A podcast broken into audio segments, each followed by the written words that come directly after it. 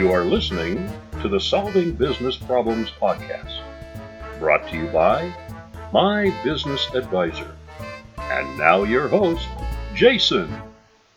This is Jason, your business coach with My Business Advisor.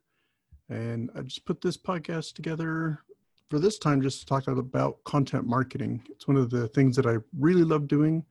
Uh, enjoy teaching people about it, and I think everybody should be doing it. There's almost no businesses out there that shouldn't be doing at least some form of content marketing.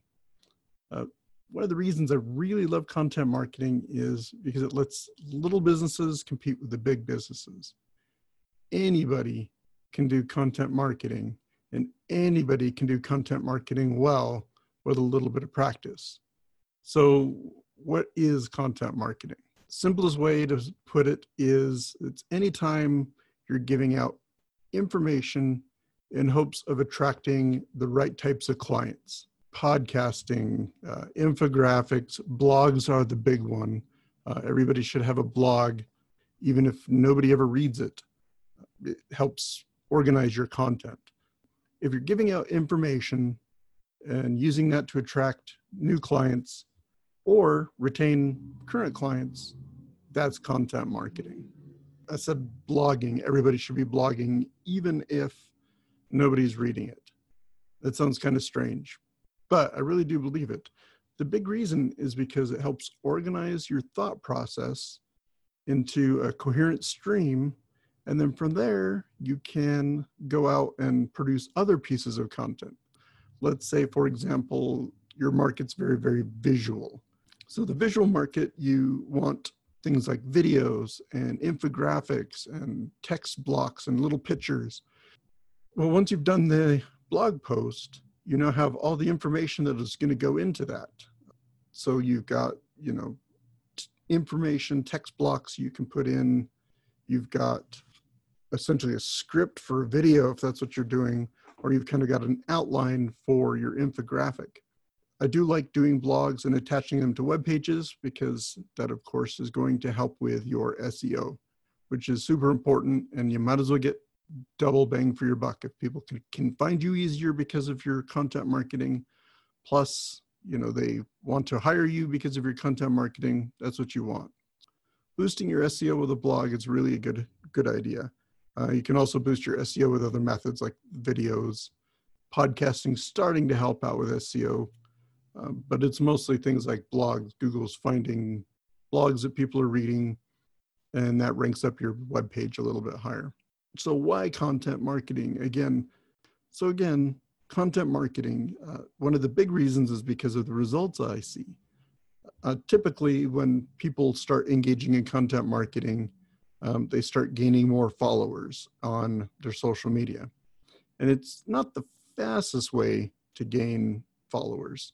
Um, usually I see between 10 and 15% gain.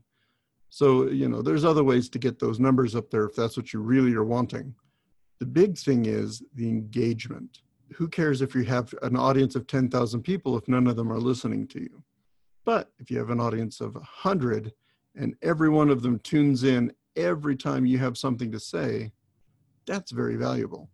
So, content marketing is big on boosting up your readership or your listenership or just people paying attention to what you have to say.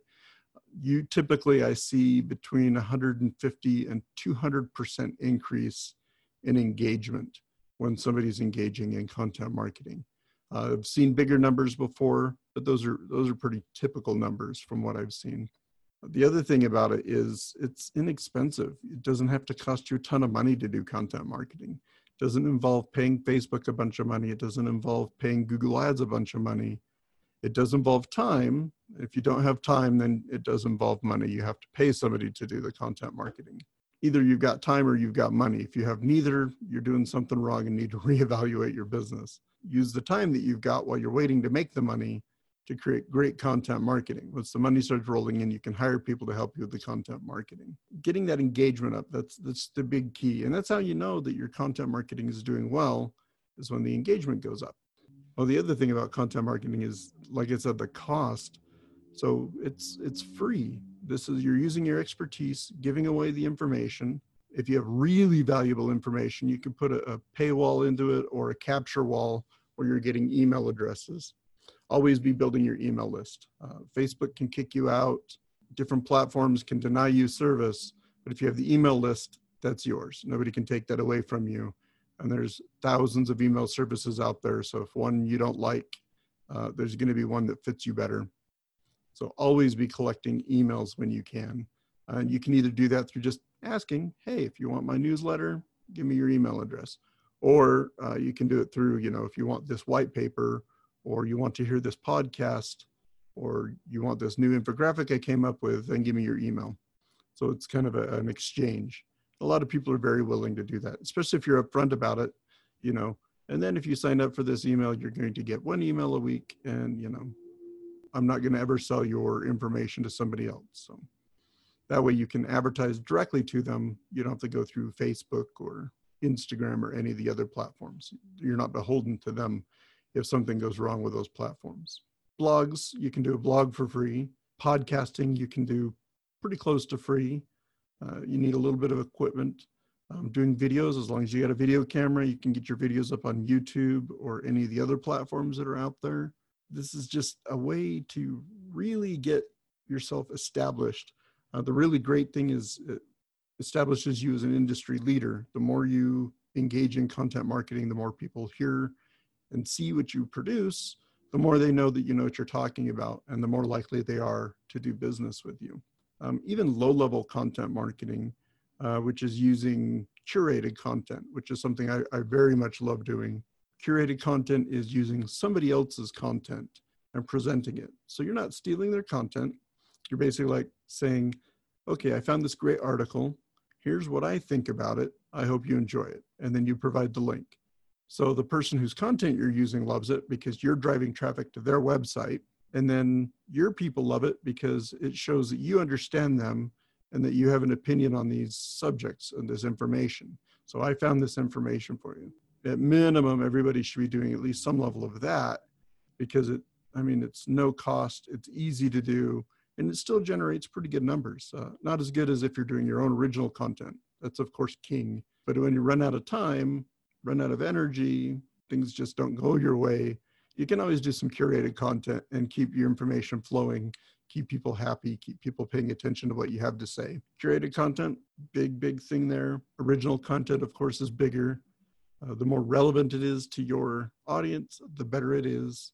And then again, don't break the bank. Don't go out and buy crazy programs. That, oh, this is your content marketing everything. Basically, all you need is a word processor, I would use some kind of a spell checker. Usually those are free too. Um, get a platform. Personally, I use WordPress because uh, it's free. And then when I decide to monetize it, I can change it from a free to a paid account. It's still not very expensive and I can get my information out there. You need some type of an email marketing service. Most of them start out at free, at least for your first couple thousand. If you've got more than that, you should be making money on it. So it's not going to hurt you to pay them.